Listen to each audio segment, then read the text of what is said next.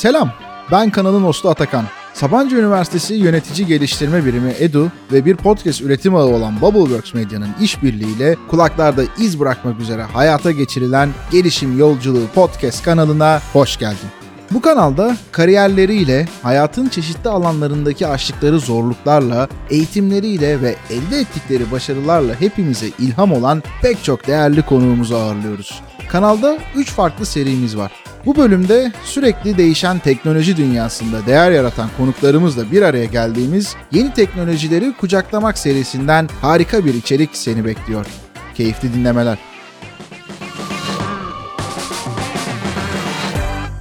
Herkese selamlar. Sabancı Üniversitesi EDU'nun podcast kanalı olan Gelişim Yolculuğunda her zamanki gibi ilham verici bir konuğumuzu ağırladığımız yeni bir bölümle daha kulaklarınızdayız. Bu bölümde Teknolojide Kadın Derneği kurucu yönetim kurulu başkanı sevgili Zehra Öney bizimle. Zehra Hanım hoş geldiniz. Nasılsınız? Hoş bulduk Atakan Bey. Çok iyiyim. Siz nasılsınız? Vallahi ben de iyiyim. Sizi burada ağırladığımız için çok mutluyuz. İnanılmaz yoğun bir temponuz olduğunu da biliyoruz. Bu tempo içerisinde sizlerle birlikte sohbet edecek olmak, sizi böyle dinleyicilerimizle buluşturmuş olmanın heyecanı içerisindeyiz. Çok teşekkürler. Ben de çok heyecanlıyım. Hem Sabancı Edu'nun bu programında bu sohbetin içinde olmak, hem sizin gibi girişimci, genç, dinamik bir kişiyle sohbet ediyor olmak beni de son derece heyecanlandırıyor, motive ediyor. Çok sağ olun. Çok naziksiniz. Yani burada yapmış olduğunuz çalışmaları işte bölüm öncesinde bir hazırlık yaparken o çalışmaları inceliyoruz. O kadar çok güzel burada anlatılacak şeyler, gerçek böyle deneyimlerden beslenecek bir sohbet var ki dolayısıyla ben bir an önce sözü uzatmadan topu size vermek istiyorum. Bir sizi tanıyalım tanıyalım. Neler yapıyorsunuz? Ne gibi deneyimleriniz var? Şöyle eğitim hayatından böyle kariyere doğru uzanan, biraz da bunu sosyal hayatta, hobilerle de destekleyen bir şekilde dinleyebilirsek sizden çok seviniriz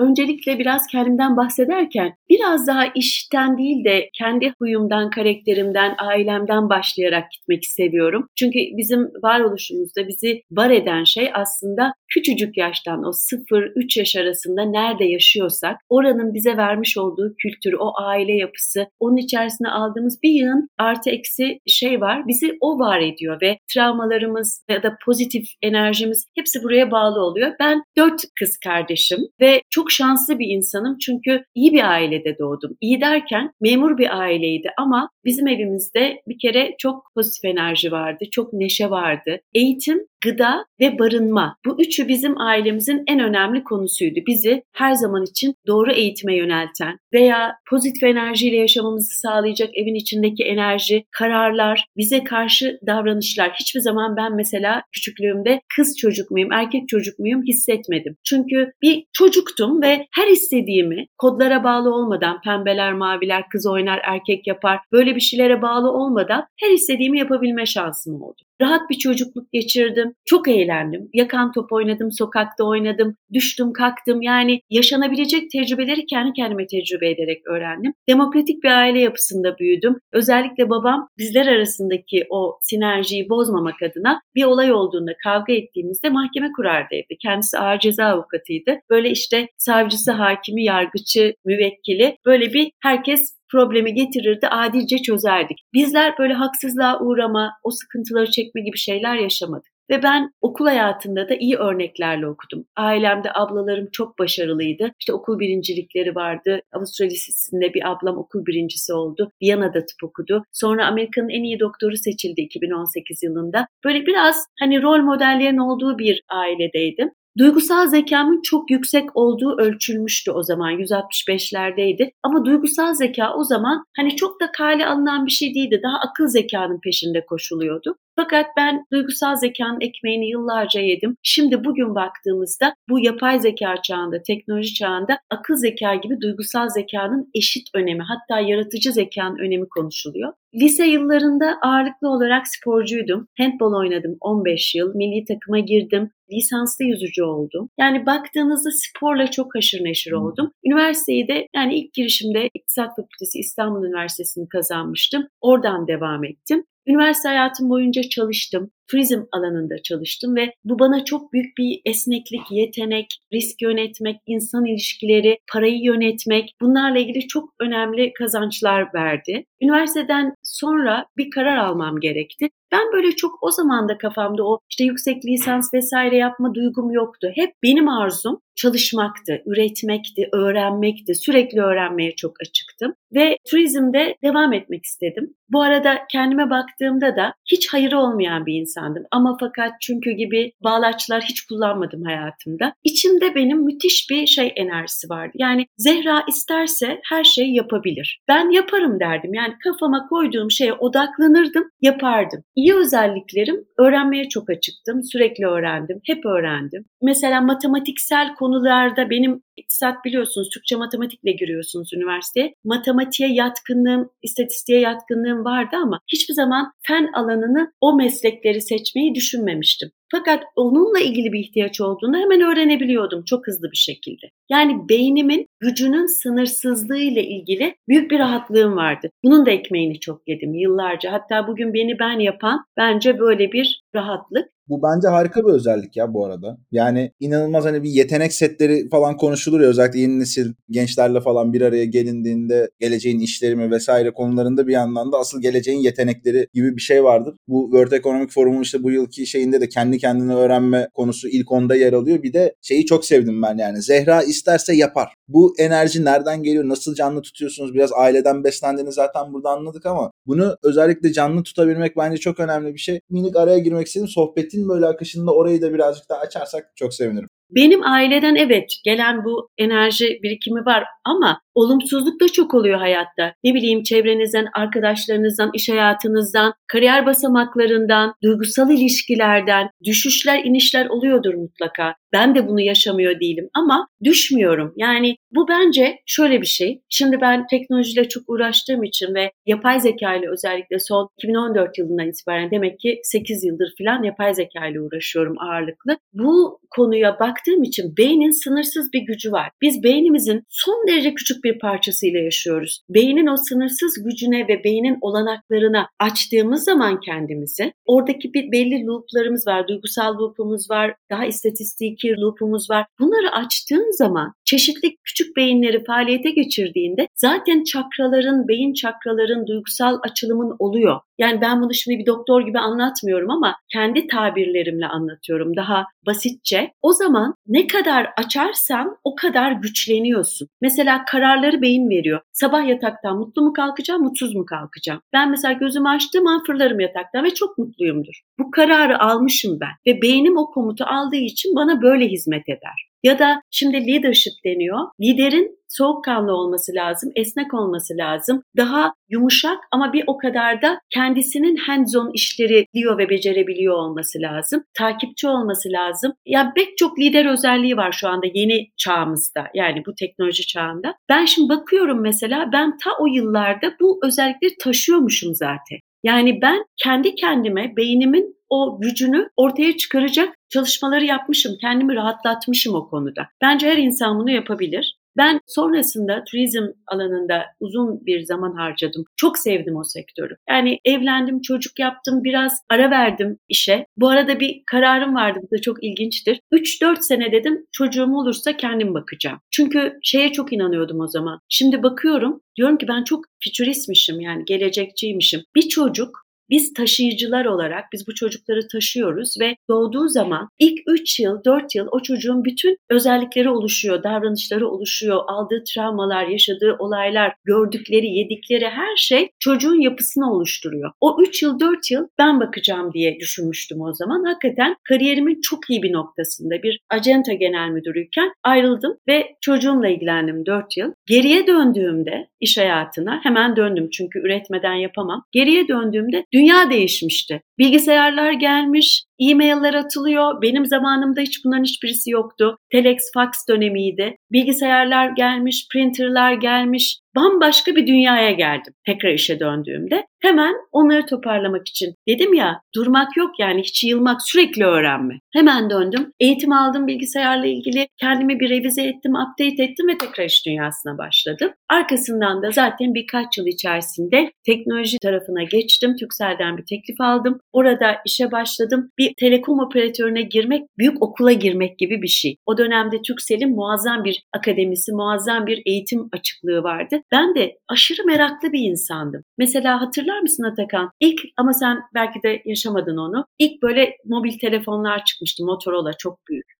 Yani ben o zaman ilkokul dönemlerinde falandım. Hayal meyal anımsıyorum. Dayımda işte annemlerde falan vardı evet. Şimdi o telefonları falan ilk alanım yani sıralara girip filan. Dolayısıyla Türkcell'e gitmek benim için çok büyük bir adımdı. Çünkü ben zaten teknolojinin her bacağının içinde meraklısı, araştırmacısı ama her şeyden önce kullanıcısıydım. Aslında tam bir early adapter'da bir kitle temsiliyeti var yani anladığım kadarıyla. Aynen öyle. Burada şöyle bir altın çizmek istediğim bir şey var. Denemediğim hiçbir şey yapmış kabul etmem. Mutlaka deneysel yaşarım. Yani ben çok meraklıydım, çok okurdum. Okumak yetmiyor. Dinleyeceksin. Dinlemek yetmiyor, yazacaksın. Yazmak yetmiyor, uygulayacaksın. Bunların hepsini yaptığın zaman sen onun bir parçası oluyorsun. Dolayısıyla ben böyle sadece öğrenmek değil, uygulama tarafında da çok hızlıydım. Türkcell'e girince hiç yabancılık çekmedim. Büyük bir iştahla girdim. Telekom operatörünü sadece bir hat vermekten ibaret olmadığını, muazzam bir dünya döndüğünü içinde öğrendim. Orada şanslıydım. CEO ofiste çalıştım bir iki buçuk sene. Orası büyük bir strateji katıydı. O yüzden çok şey öğrendim. Arkasından uluslararası iş geliştirmeye team member olarak geçtim. Orada da hem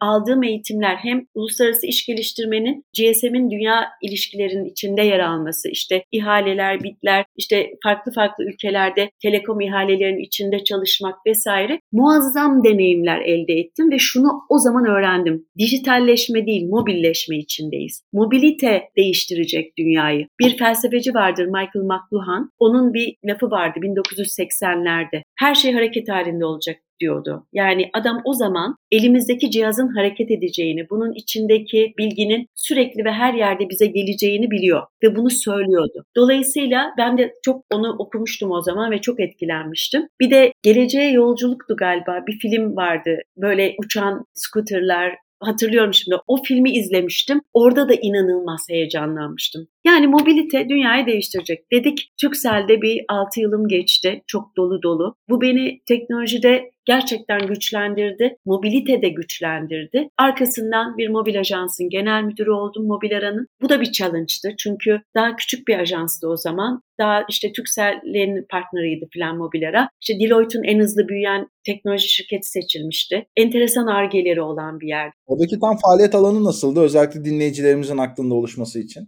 Aslında o dönem yani zaman olarak 2007-2008 daha 3G yok Türkiye'de. 3G 2009'da geldi. 2.5G'deyiz ve çok böyle fazla bir deneyim yok mobil cihazlar üzerinde. Biliyorsunuz 2016'da Apple'ın 3G ile beraber işte iPhone'ları çıkarması bizim hayatımıza dönüm noktası oldu. Multimedya, e, stream etmek, işte her türlü işimizi telefona taşımak biraz o zamanlarda oldu. Bu dediğim tarihler 2007-2008 mobil pazarlama yapan bir ajanstı. Bu da nedir? Hatırlarsınız kapak altı şifreler vardı. Coca-Cola açtın, altından bir şifre, kazıdın, SMS attın operatöre, çekilişe girdin. Bu tarzda işler yapıyorlardı. Fakat bir yandan da yatırım almaları gerekiyordu ve büyümeleri gerekiyordu. Fakat büyümeleri için kurumsallaşmaları lazım, ekipleşmeleri lazım. Yaratıcı bir ajans, sahipleri de çok yaratıcı insanlar. Onlar ajansı fikirle doldurmuşlar ama operasyonel zayıflıkları var. Benim görevim operasyonu büyütmek, hizmet markalarını büyütmek,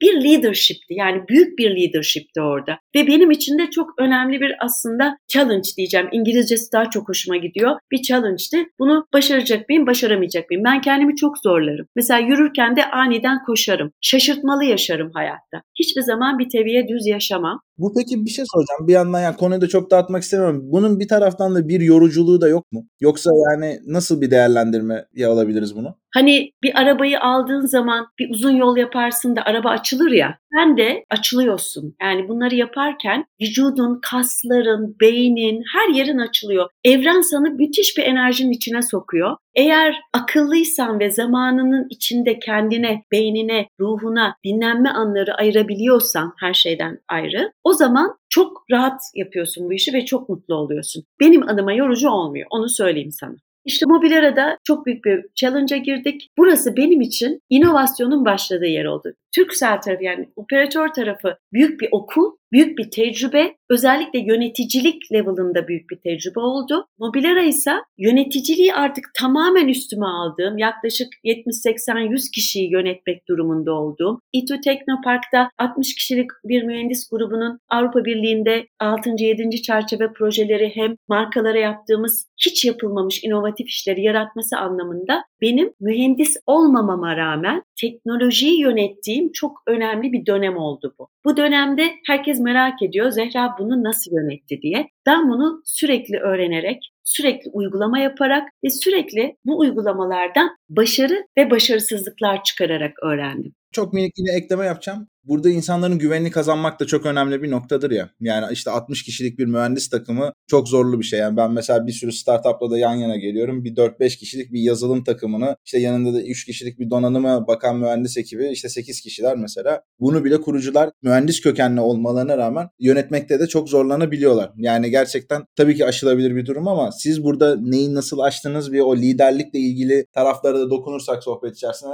çok güzel olur. Şimdi bu gerçekten çok önemli bir liderlik Atakan, haklısın. Ben lider olacağım diye ortaya çıkmıyorum. Liderlik insanın içinden gelen yani o karar verdiği ve o DNA'sından çıkan bir şey. Biraz duygusal zekan çok yüksek olmalı. Akıl zekan ona paralel gitmeli. Yaratıcı zekan olmalı ve empati kurabilmelisin. Bir liderin en büyük özelliği empati kurması. Karşı tarafla empatik olduğu zaman gerçekten karşı tarafa o güveni veriyor. Karşı taraf şunu da görüyor. Eliyle yapabiliyor, başarabiliyor. Bana ihtiyacı yok. O zaten yapabilir. Ama ben ne yapmayı seçiyor? Takım olmayı seçiyor aslında liderin en büyük özelliği karşı tarafta ekibine bu duyguyu verebiliyor olması. Bu önemli bir şey.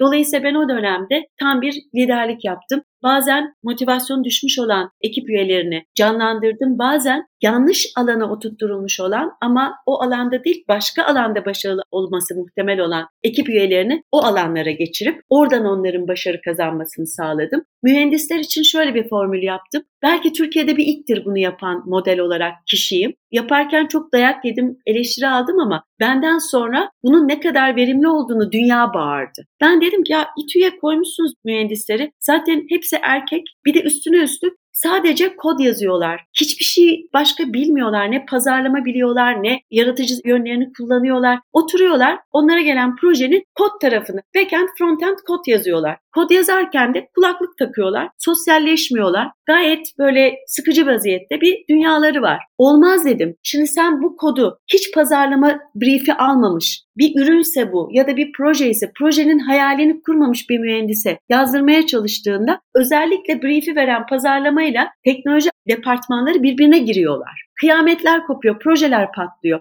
Herkes birbirinden nefret ediyordu. Ben de dedim ki hayır bu böyle olmaz. Beyoğlu'ndaydı bizim ofisimiz. Dedim ki gelin Beyoğlu'nda çalışın. Fakat biliyorsun vergi avantajları var. Patron izin vermedi. O zaman dedim biz gideriz onların yanına. Bütün ekibimi aldım. iki ay. Bütün pazarlama ekibi, yaratıcı ekip, hepimiz İTÜ Teknopark'a yerleştik pazarlamayla teknolojiyi bir araya getirdim. Emin ol 20 gün kavgadan sonra 21. gün ayrılmaz bir parça oldular. Teknoloji müdürü pazarlama toplantısına giriyor. Pazarlama müdürü teknik toplantıya giriyor. Birbirlerine empati yaptılar, anladılar. Çünkü genelde proje yapılırken sürenin çoğu pazarlamaya verilir. Yazılıma en küçük süre kalır. Halbuki en önemli şey yazılımdır. Dolayısıyla bütün bunları aştık. Sonra ne oldu? Başarıyı söylüyorum. Dünya birincisi olduğumuz projeyi yarattık. GSMA'de Dünya GSM Kongresi'nde dünya birincisi olduğumuz monumental bir proje yaptık. Aynı proje Los Angeles'ta Best Innovation in EMEA aldı ve kırmızı halılarda ödüller aldık. Harika bir başarı bu arada yani tüm ekibi tebrik etmek lazım. Teşekkür ederim. İşte bu bir liderlik. Yani bütün o yapıyı her şeye rağmen yönetmek, eleştiriye rağmen, kızgınlığa rağmen çözüm üretmek. Bak bu da altını bodla çizdiğim bir şey. Ben hiç hayır demem. Niye? Çünkü çözüm üretirim. Bana göre hayatta her şeyin bir çözümü vardır. Çözümsüz hiçbir şey yoktur. Dolayısıyla çözdüğün zaman bir bağ çözmüş oluyorsun. Bir sonraki adım farklı bir kapı. Yani o sana müthiş bir yapabilirlik veriyor. O yüzden çözüm odaklıyım. Mobilera'da büyük bir başarı hikayesi oldu. Çok büyüdü. 100 markaya hizmet ettik. Artılmış gerçeklik, sanal gerçeklik. O zaman Bluetooth'lar kullanarak halı sahaları Bluetooth'landırdığımız önemli projeyi yaptık. Sonra bu Mobilera'nın içinde benim bir de şeyim var. Kurum içi girişim. Bak bu da çok önemli bir şey. Kurum içi girişimci oldum. Burada ne yaptım? Digital Out of Home dediğimiz dış mekan interaktifleştirdiğimiz dış mekan dokunmatik ekranlar yarattık. Arkadaşım vardı benimle beraber Selim diye. İkimiz bu projeye sardık Beyoğlu Belediyesi ile Ahmet Misbah Demircan da o zaman belediye başkanı çok meraklıydı teknolojiye. Birlikte oturduk, düşündük, argeler yaptık. Emin ol o dönemde ne dokunmatik ekran Türkiye'de vardı, ne güneşte çözünürlüğü olan televizyon vardı, ne vandal kısmın yapılabileceği bir hardware'cı vardı. Bütün bunları biz araya araya Levent Otunay'ın dışını ürettik. Ekranı zar zor bulduk, dokunmatiklerini zar zor bulduk ve müthiş bir arge ama en önemlisi interaktif yazılım çıkardık sıfırdan. Bu arada siz bu konu için nereden ilham aldınız? Yani zaten hiç bu kadar olmayan bir şey yani yurt dışında vesaire mi yoksa? Hiçbir yerde yok. Hiçbir yerde. Dünyanın hiçbir yerinde yok. Tamam o zaman kendi ürettiğiniz, kendi aklınıza gelen, geliştirdiğiniz. Evet aynen. Böyle düşündük Atakan. Fijital bir dünyaya giriyoruz. Ben mobilite dediğim için mobilleştiğimiz anda bizim evet elimizde bir cihaz varsa dijitaliz mobiliz. Ama cihaz yoksa fizikseldeyiz. Dünyanın %75'i hala fiziksel. Şimdi metaverse diyoruz bilmem ne. O zamanlarda hala hala fiziksel. %75 fizikselin içinde dijitale ancak cihazla erişebiliyoruz. O zaman digital out of home dediğimiz dış mekanları da interaktif hale getirebilecek ürünlere, servislere ihtiyaç var. O noktada bu ekranları hayal ettik. Mesela hatırlar mısın bir ara Coca-Cola yapmıştı zannediyorum. Karşısına geçiyorsun, gülümsüyorsun, ekran da gülümsüyor. Sana Coca-Cola veriyor filan. İlk bunları biz yaptık Türkiye'de. Mesela üzerine internet koyduk ekranların. İnsanlar oradan selfie çektiler Beyoğlu'nda. Turistlerin hepsi selfie çekti ve internetten yolladılar. Binlerce Beyoğlu resmi dolaştı. Ayda 500 bin resim çekiliyordu o ekranlardan. Sonra hareket algılıyordu, yüz tanıyordu. O dönem için muazzam bir argeydi. Bir yıl belediyecilik ödülü aldı. Bu da benim kurum içi inovasyonu. Bu inovasyona Autoraktiv diye bir şirket kurdu Mobilara. Bu da Alstrom Kapital'den çok ciddi bir yatırım aldı. Hem yatırım da getirmiş oldum içeriye. Mobilera'ya da bir Belçikalı yatırımcıdan ciddi bir yatırım getirdim. Yani iki tarafa da bu leadership'te fon sağlayan bir çalışmam oldu. Dolayısıyla çok başarılı bir dönemi bitirdik. Mobilara en iyi ajanslardan biri olmuştu o dönemde Türkiye'de. Sonra artık kendi girişim hikayem oldu. Hemen oraya gelmeden bir gözlemim var daha doğrusu da onu bir karşılıklı teyitleşmek istiyorum. İnovasyonun temelinde işte biliyorsun birkaç tane metodoloji var. Bunlardan bir tanesi de tasarım düşüncesi ve o da empatiyle başlar. Yani başarılı girişimciliğe göre zaten her şey empatiyle birbirini anlayabilmeyle başlar. Burada anlatmış olduğunuz liderlik örneğinde de sahaya çıkıp yapmış olduğunuz işte gerek o kurum içi girişimcilik örneklerinde olsun gerek belediyelerle yapılan başka türlü çalışmalarda olsun. Hani teknoloji denilince böyle çok daha donuk bir şey bir akla gelir ya. Biraz önce bahsettiğiniz o hani İTÜ'lü ben de o arkadaşlarla çalışmış bir İTÜ'lü olarak o kulağına kulaklığı takıp kendi dünyasında işte kodunu kodlayan ama aslında pazarlama departmanı veya diğer departmanlarla bu arada diğer departmanların da orayı tam olarak bir anlamadığı, arada ilişkilerin kurulmadığı bir ortam var duygusal zeka dediniz ya ben bunu duyduğuma çok sevindim. Benim de çok önem verdiğim ve işte bir sürü içeriğimizde de aslında yer verdiğimiz bir konu. Demek ki olayı daha insan odaklı bir şekilde daha empati kurabilir. Duygulara yer verebilir. Yani anlatmış olduğumuz tüm projelerde de hep bir yerlerinde bir duygu var. Onun destekleyen, onu ortaya çıkartan, güçlendiren de bir teknoloji var. Bu dengeyi kurduğumuzda sanırım liderlik de, inovasyon da hatta yıkıcı inovasyon da diyelim özellikle anlattığınız o dönemden yola çıkarak sanki tüm bunların hepsi çok daha başarılı, iyi bir zemine oturuyormuş gibi geldi bana ama doğru bir özet midir diye bir teyit almak istedim. Atakan çok güzel özetledin. Teşekkür ederim. Yani ben liderlik vasıflarını anlatırken dışarıda üniversite öğrencisi arkadaşlara ya da ilk iş hayatına girmiş mentor olduğum kişilere hep şunu söylüyorum. Gerçekten liderlik çok enteresan. Yeri geldiğinde mütevazi, yeri geldiğinde özür dilemeyi bilen, yeri geldiğinde hayran bırakan, yeri geldiğinde kolları sıvayıp işin içine girebilen, sohbet eden ama her zaman seni böyle bir yere yönlendirmek değil, seninle fikir paylaşan olan. Mesela ben liderin yönlendirmemesi, kendi yaptığıyla yolu çekmesi, onun içinden feyiz vermesi ve sohbet etmesi gerektiğine inanıyorum. Kafa açma sohbetleri yapması gerektiğine inanıyorum.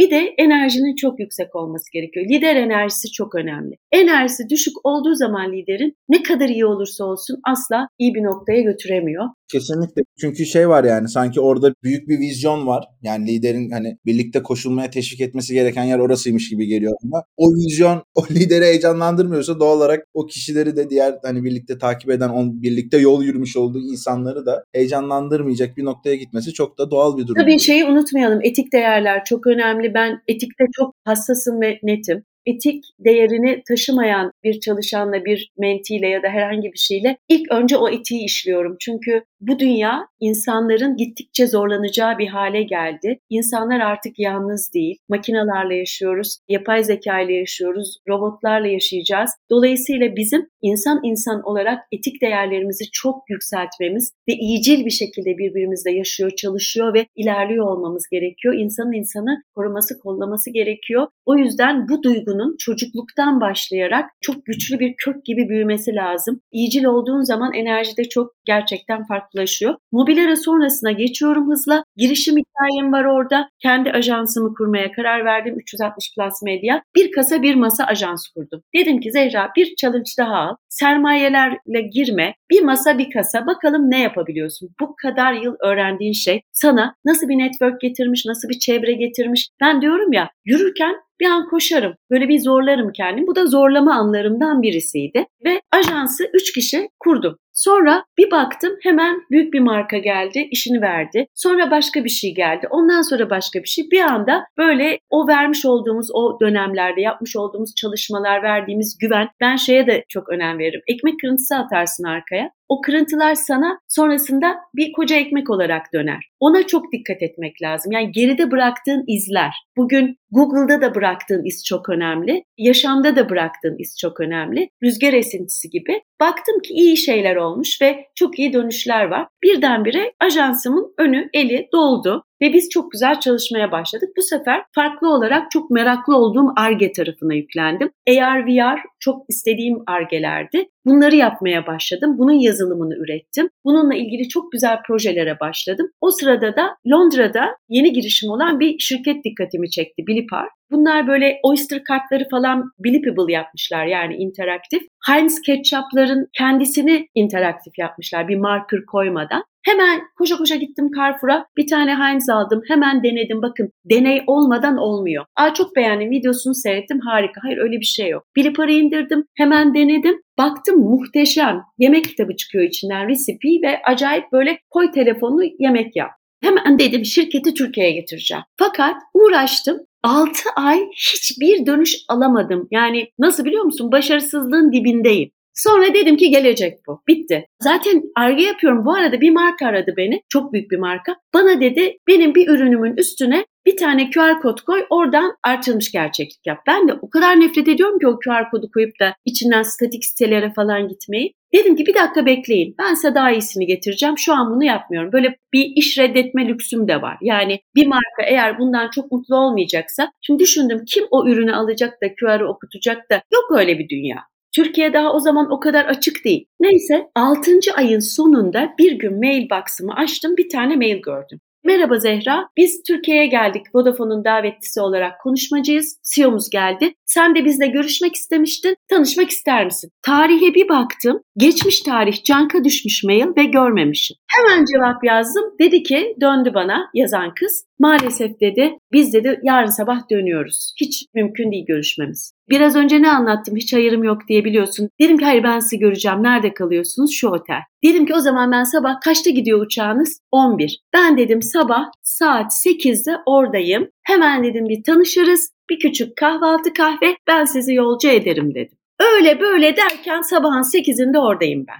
Girdim otele. Hintli bir sahibi var Ambarish Mitra. Adamla bir anda böyle spiritual linklendik. Yanında da Mikele Eskinazi diye onunla çalışan bir arkadaşımız. Biz böyle onlarla bir sohbet doyamadık yani zor gittiler uçağa. O gün aldım onların resellerlarını olmayı ve Türkiye'de Bilipar'ın reseller'ı oldum hızlıca. Bir sene boyunca ama bütün idealim o da bir leadership. Türkiye'ye yatırım yapmalarını sağlamak, Türkiye'de AŞ kurmalarını sağlamak. Çünkü büyüyorlar. Qualcomm'dan, Malaysian Fund'dan yatırım alıyorlar 100 milyon dolara yakın. Türkiye'yi en top ülkelerden biri yapmaya and içtim. Ve Türk mühendisleri o argeye sokmak, orada çalıştırmak istedim. O sırada Mountain View'da bir Silikon Vadisi'nde Visual Search çalışıyorlardı. Bütün bunların hepsini yaptım. AŞ'yi kurdurttum. Buraya yatırım yaptırttım. Çok kolay olmadı. Çok zor oldu ama bunları başardım. Burada ofis açtım. Ofise 10 kişilik bir mühendis kadro aldım. Türk arkadaşlarımı linkledim Mountain View'daki projeye. İngiltere'ye de yolladım. Mountain View'da online olarak da çalıştırdım Trello üstünde ve biz en iyi ülke olduk. Biliparlar içerisinde. Yüze yakın proje yaptım Türkiye'de. Yani ayran kutuları bile Bilipible'dı. İçecek kutularının üstünü 3 yıl boyunca Bilipable yaptım. 5 ülkede proje açtım. Türkiye'den yönettim. Baki değil. Yani Romanya'da televizyon reklamı yaptırttım bu ürünle. Yani müthiş başarılar oldu ve Harvard'da best case seçildi Türkiye çalışmam. Harvard'da konuşmaya çağırdılar. Ben konuşmaya gittim. O gittiğim gün aynı gün Türkiye'de darbe oldu. Yani benim konuşmam ya 16 ya 17'si. Durduk mu? Hayır. Konuşmamızı yaptık. Muazzam bir konuşma yaptım. Tabii ki bambaşkaydı konuşmam ama darbe olunca farklı. Sonuç itibariyle çok iyi bir temsiliyet. Bilipar çok büyüdü ama darbe sonrası Türkiye'den ayrılma kararı aldılar. Onlar gitti. AR tarafı ve VR tarafı çok büyüyen bir pazar Atakan. Şu anda Web 3.0'ın inşallah 5G'nin tam oturması, hatta 6G ve 10G'ye kadar olan o altyapının önünün açılması, bütün problemlerin çözülmesi çünkü karbon emisyonu ile ilgili çok ciddi problemler var bu altyapılarda. Bu problemlerin toparlanması, argelerin yapılması, arkasından bizim bu AR VR için kullandığımız cihaz aparatların ortadan kalkıp çok daha basitleşmesi, bir küçük gözlük camının içine veya üstümüze takacağımız herhangi bir şeye bu teknolojinin, bu altyapının gelebiliyor olması ki geldi. Yani daha henüz commercial değil ama geldi. Bütün bunlar gerçekleştiğinde AR ve VR'ın ne kadar hayatımızı değiştirdiği, özellikle eğitim, öğrenme, uygulama ve aslında eşitlik anlamında ne kadar önemli olacağı. Yani AR VR teknolojisi denilince işte bir oyunlarla aslında daha B2C taraflı buluştu. Onun ardından işte biraz sağlık teknolojilerinde ve eğitimde kesişimler var. Yani dünyada daha ilerlemiş olduğu noktalar olabilir ama özellikle Türkiye için söylüyorum. Fabrikalarda biraz tamir süreçleriyle ilgili kullanılıyor. Yani bazı tahminlerim var ama eşitlikle ilgili tam nasıl bir şey ifade edecek bir onu açalım. Eğitim eşitliği biliyorsun dünyada. Sen bulunduğun coğrafya, bulunduğun alana göre eğitim alma lüksüne sahipsin ya da finansal gücüne göre. Şimdi AR ve VR teknolojileri yaygınlaştığında özellikle AR'ın tarama özelliğiyle dünyadaki her obje, her fiziksel objeyi tarayarak onun bilgisini bir arama motoru üzerinden çok rahat alabilecek herkes. Böylece eğitim, öğrenme ve bilgi eşit olacak. Yani her yere eşit dağılacak. Zaten dijitalleşme o eşitliği epey bir getirdi ama hala fiziksel dünya için bu yok. Bir de VR tarafında da deneyim odaklı simüle etme tarafında insanların çok büyük şansları olacak. Bugün bir Boeing kullanma deneyimini simülasyonla artık istiyorsan evinden her türlü ortamdan yapabileceksin ya da bir ameliyata girmek ya da bir ilk yardımı yapmak ya da işte bir yapamadığın adrenalini yüksek bir sporu yapmak, bungee jumping gibi bunları VR teknolojisiyle çok rahat yapabilir olacaksın. Dünyanın her yerini gezebileceksin VR'la. Gidemediğin Japonya'nın en ucundaki bir adaya bile VR'la gidip o deneyimi sanki oradaymışçasına yaşayabileceksin. Bu da senin duygu dünyana, beynine büyük bir değer katacak.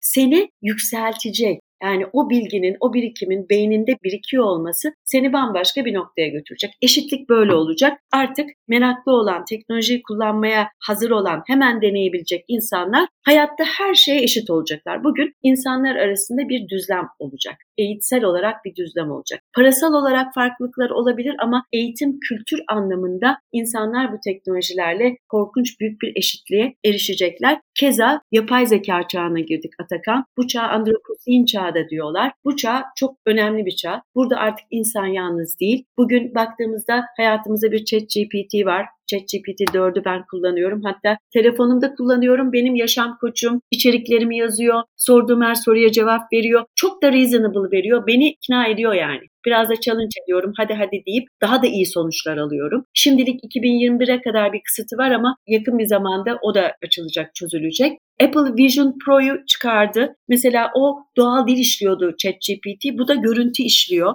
Apple Vision Pro da bence dünyada gerçekten çığır açan bir çalışma. AR'ı da VR'ı da korkunç bir noktaya taşıyor aslında. Hele bu normal cihazlarımıza entegre olduğu zaman işte o zaman çok güçlü olacak bu teknolojiler ve çok önemli de iş alanları yaratacak bize. Yapay zeka tarafında da şu anda izliyorsundur diye düşünüyorum. Bir dar yapay zeka var, bir de genel yapay zeka var. Dar yapay zeka bugün otomasyonda kullandığımız bütün ürünleri, servisleri içeriyor. Siri'ler, günlük hayatımızda kullandığımız her şey. Genel yapay zeka ise sağduyu, bellek, insansı hareket edebilen robotlar ve bizimle beraber dijital çalışan olarak hayatımızın için temsil ediyor. Dolayısıyla her tarafta da muazzam gelişmeler var.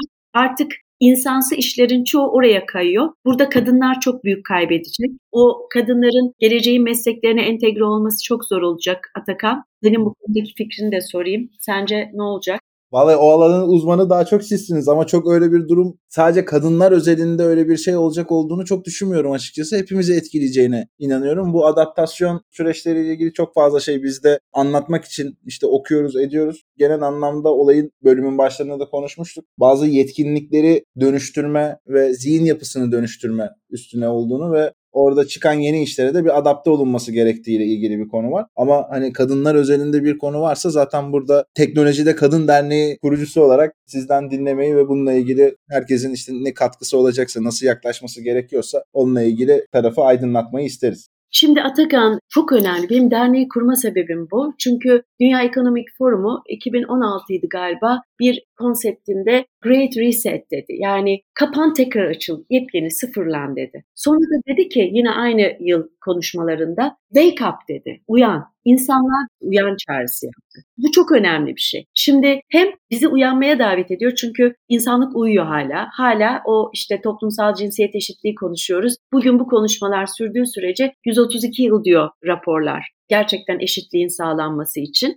Bir taraftan da teknoloji çağına girdik, yapay zeka çağı. Geçtiğimiz 10 yılda dijitalleşme bütün şirketlerin gündemindeydi ama pandemi sonrası özellikle yapay zeka dönüşümü şu anda şirketler özellikle Çin gibi lider veya Hindistan gibi lider ülkelerde muazzam bir dijitalleşme, muazzam bir otomasyon var. İnsanın yaptığı birçok iş artık dijital çalışanlara veriliyor, robotlara, makinalara veriliyor. Burada da çok önemli şöyle bir dönüşüm var. Şirketlerin %85'i artık otomasyonumuzu tamamladık ya da tamamlamaya çok yakınız diyor dünyada. Ve bu şirketlerin insan çalışanları artık gereksiz oluyor. İşte son dönemlerde görüyorsun Facebook, Meta 10 bin kişi çıkarıyor. Google bilmem kaç bin kişi çıkarıyor. Niye? Çünkü süreçler otomasyona girdikçe insanın yaptığı işin yerini makineler alıyor. İnsanlar da kendilerini update etmedikleri için yani yeni yetenekler, yeni uzmanlıklar edinmedikleri, geleceğin mesleklerine yaklaşmadıkları için bir kısmı işsiz kalıyor, bir kısmı da bu uzmanlaşma için kendini eğittirmeye başlıyor. Şimdi kadınlarda şöyle bir tehlike var. 60 milyon kadın iş kaybetme tehlikesiyle karşı karşıya dünyada. Önümüzdeki 3 yılda bak çok kısa bir süre söylüyorum. Dünya Ekonomik Forumu'nun raporunda var ve mesleklerin geleceği raporunda var. Diyor ki kadınlar 1980'lerden itibaren teknolojiden uzak durdular. Teknoloji erkek işi, kadınlar daha çok servis alanlarında çalıştılar ve oralarda uzmanlaştılar. Satış, pazarlama, işte öğretmenlik, hemşirelik bu tarz alanlar kadınların alanı oldu mühendislik, teknolojik alanlar bunlar erkek işi gibi gözüktü. Şimdi bu alanlarda özellikle sistem alanlarında fen matematik, mühendislik, bilimde eğitim alan ağırlıklı erkek ve bir miktarda genç kız mezuniyetten sonra iş hayatına girişte o mezun olan genç kızların, kadınların da motivasyonu son derece düşük olduğu için hemen bir dal değiştirip başka yerlere kayıyorlar. Yani orada bir ciddi bir kaybımız var. Böyle %11'lere falan düşüyor. Diyelim ki %39 sistem mezunu var. Bunun %19'u kadın mezun oluyorlar %11'i istihdamda teknik görevlerde gidiyor. Kalanları hemen satışa, pazarlamaya, farklı yerlere kayıyorlar. Dolayısıyla burada da şöyle bir problem var. Diyor ki ben diyor erkek egemen bir ortama bu iklimde çalışamam. Kariyerde yükselemem, iyi ücret alamam. Benim yönetimime erkek girmiyor. Mesela bir yazılımcı grubunu bir kadın yönetemiyor diyorlar. Dolayısıyla orada da bir çözülme var. Yani geleceğin meslekleri olan robotik süreç otomasyonu, veri analitiği, siber güvenlik, yazılım dalları .NET, Python, Java, işte Flutter sanallaştırma, bulut teknolojiler, telekom teknolojileri bu alanlar çok teknik uzmanlıklar. Burada argelere baktığımız zaman özellikle yapay zekanın alt kırılımlarında hiç kadın yok. %2'lerde filan ARGE'de kadın. Ve bütün çıkan yapay zeka ürünleri ve servisleri kadınların elinden çıkmıyor. Kadınların aklından, zekasından gelmiyor. Daha erkek egemen geliyor. Ben Google Glass getirtmiştim Türkiye'ye. Scan Glass diyorum, scan etmiyor, taramıyor. Scan Glass, yanımda bir erkek mühendis arkadaş vardı, o taktı. Scan dedi, çalıştı. Dedim niçin benim sesimle çalışmadı? Bunu dedi mühendisler erkek sesiyle test etmişler, kadın sesle test edilmemiş dedi. Yani bundan sonra eğer zaten kadınlar bu alana gelmezse, bu argeye girmezse etik sorunlar, siber güvenlik sorunları, kadınları ignore eden bir takım ürünler, bütün bunlarla karşılaşacağız. Aslında o yüzden siz de bu aradaki gap'i hızlıca kapatmaya evet, çalışıyorsunuz. Aynen öyle. Ben de Teknolojide Kadın Derneği'ni 2017'de kurmak istedim. Tamamen bu sebeple. Ama sadece kadın derneği olmasın, diversity'yi yani çeşitliliği yakalayalım derneği erkek kadın birlikte kuralım, birlikte çalışma kültürünü önerelim. Ama bir pozitif ayrımcılık yapalım, 80'e 20 kuralı koyalım. Eğitimlerimize %80 kadın, %20 erkek öğrenci alalım ki o dengeyi sağlayalım, kadınları hızlandıralım. Çünkü önümüzdeki dönem gerçekten lider, uzman, odaklı, bireysel gücü çok yüksek insana ihtiyaç var. Bu insan başka sektörde de çalışsa teknoloji okur yazarlığı ya da teknoloji uzmanlığına yakın anlama kapasitesi olan insan olmak zorunda. Bugün pazarlamada çalışanın veri analizi ve veriyle ilgili yazılım alanlarından anlaması lazım ki buna uygun ürün kullanabilsin. Dolayısıyla bir ürün bin kişiyi işten çıkarıyorsa çok yakında ciddi işsizler ordusu ortaya çıkacak ama bir yandan da bir o kadar uzman insan kaynağı açığı olacak. İşte raporlar 2030 yılına kadar 3,5-4 milyon teknolojide uzman insan aranacağını söylüyor. Çok büyük fırsat var burada ama bir taraftan da eğitim sistemimiz maalesef yeterli değil, içeriklerimiz yeterli değil, eğitmenlerimiz yeterli değil. Dolayısıyla bizim dünyaca ama özellikle Türkiye'de bu alanlarda güçlenmek, insanları lider, biricik yetiştirmek, öncelikle kendi lideri olan ve kendi sürekli öğrenerek kendisini geliştirebilen, aynı zamanda duygusal zeka, akıl zekası ve yaratıcı zekayı üçlü bir arada kullanabilen yeni bir insan formu yaratmak için çalışması gerekiyor. Derneğimiz tamamen bunu yapıyor. Odağında eğitim var, sürdürülebilirlik var. Dünyanın sürdürülebilirliği için çalışıyoruz ve araştırma, ölçümleme var. Bu üç alana korkunç odaklandık çok etik bir derneğiz, çok şeffaf bir derneğiz, çok genç bir derneğiz. Hiyerarşimiz az, hızımız yüksek, çevik çalışıyoruz ama bir taraftan da kontrolümüz çok fazla. Dört büyükler bizim üyelerimiz. Price, Ernst Young, KPMG, Deloitte. Dördünün de ayrı bir görevi var dernekte. İşte denetlemede, mali müşavirlikte, hukukta ve auditte. Onlarla çalışıyoruz. Böylece biraz da bu çağın temsiliyetini yapan 160 kurum temsiliyetinde olan oldukça da güçlü bireylerin, karar vericilerin yer aldığı ve herkesin de hands-on elini taşın altına soktuğu bir yapıyız. Bugüne kadar 4000 gencimizi teknik uzmanlık eğitimlerimizden mezun ettik. Onun öncesinde soft skill dediğimiz o EQ ve CQ eğitimlerini veriyoruz öğrencimize. Sonra teknik eğitimler, arkasından tekrar girişime ve kariyere girişteki liderlik vasıflarını güçlendiren eğitimlerimiz var. Mezuniyet sertifikasyon. Sertifikasyonda eğer yazılım alanıysa o alanın SSL veya Microsoft sertifikalarını da almaları için sınavlara sokuyoruz. Arkasından istihdam geliyor. İstihdama girmek isteyen öğrencilerimiz bize başvuruyorlar. Kendi içimizdeki istihdam bölümümüz muazzam bir istihdam servisi veriyor. Şu an istihdam oranımız %93 mezunlarımız. Çok yüksekmiş ya. Harika valla. Kapışılarak gidiyorlar. Arkasından da bizim mezunlar ağımıza giriyorlar ve artık onlardan geri dönüş bekliyoruz. Gelsinler bizim mentorumuz olsunlar. Çalışma hayatlarında başarılı olsunlar. Her zaman VTech ailesinin bir parçası oluyorlar. Buraya peki bir başvuruyla mı giriliyor? Yani belki dinleyicilerimiz arasında buraya kendisi veya işte çocuğu bilmiyorum tanıdığı için yönlendirmek isteyenler olabilir. O kısmı da açarsak. Sosyal hesaplarımız var. VTech Turkey sosyal hesabımız Instagram, LinkedIn, Facebook, Twitter bu hesaplarımızın hepsi aktif çağrı yapıyor. Bu eğitimlerimizin tamamı ücretsiz bu arada ve çok kaliteli eğitmenlerle veriliyor. Türkiye genelinde açılıyor. Buraya başvuru yapıyorlar, formu dolduruyorlar. Sonra onlara biz basit bir Hacker Rank sınavı gönderiyoruz. Çok minik bir sınav. Daha analitik bir sınav. O sınavda %60 ve üstü alan öğrenci adaylarımızı üniversite öğrencisi olabilir, yeni mezun olabilir, iş arıyor olabilir. Bu adaylarımızı eğitimlerimize hemen davet ediyoruz. İlgili alanlara onları koyuyoruz. Sınıflarımız 20 kişi maksimum teknik uzmanlık sınıflarımız ve 3,5 ay civarında full'ü kapsayan bir paketimiz var. Haftanın iki günü, üç günü ya da hafta sonlarına denk gelen zamanlarda çalışan adayların da rahatça katılabildiği eğitimlerimizi veriyoruz. Şimdi güzel bir haberim var. Hatay'da çok çalıştık Atakan. 50 gün bireysel ben kaldım Hatay'da. Akut yardımlarımızı bitirdik. Şimdi korumuz eğitim biliyorsun. Hatay'da bir teknoloji ve yetenek akademisi kuruyoruz. Hatta ben yarın sabah Hatay'a gidiyorum ve startı veriyoruz. Yetenekli genç kızlarımızı ağırlıklı %80'i genç kızlar, %20'si genç erkeklerimiz alıp uzmanlık eğitimlerimize sokacağız. Ama aynı zamanda el becerileri, aynı zamanda girişimcilik ve liderlikle ilgili olan eğitimler, biraz böyle yüksek kalibrede yetenekli gençleri ortaya çıkardığımız, içinde sporun ve sanatın da yer aldığı, iyi olma hali dediğimiz ruhsal bütünlüğün de olduğu Böyle kompakt bir akademimiz olacak. İnşallah hızla bu çalışmaları da yapıyoruz. Tüm deprem bölgelerine de oradan online olarak Hatay'dan fiziksel hizmet vereceğiz. Bu akademiyle de ilgili bilgi almak isteyenler bize info.teknolojidekadın.org adresinden başvurabilirler. Harikasınız vallahi emeğinize sağlık. Her biri o kadar değerliydi ki böyle moderasyonda aslında yapmamız gereken bir şey olur genelde. Böyle daha bir başlıklarla konuyu açmamız gerekir. Sizinle olan sohbette hiç böyle bir şey olmadı. Çünkü hep dokunmak istediğimiz işte işin teknoloji boyutu, liderlik boyutu, buradaki işte ilham verici olan hikayeler, zorluklar, o zorlukların nasıl aşıldığı gibi konuların hepsine siz zaten oldukça hakim bir şekilde değindiniz. O yüzden ben de keyifle dinledim, not olarak dinledim. Emeğinize sağlık diyorum. Çok da değerli işler yapıyorsunuz. Sizi burada konuk aldığımız, dinlediğimiz için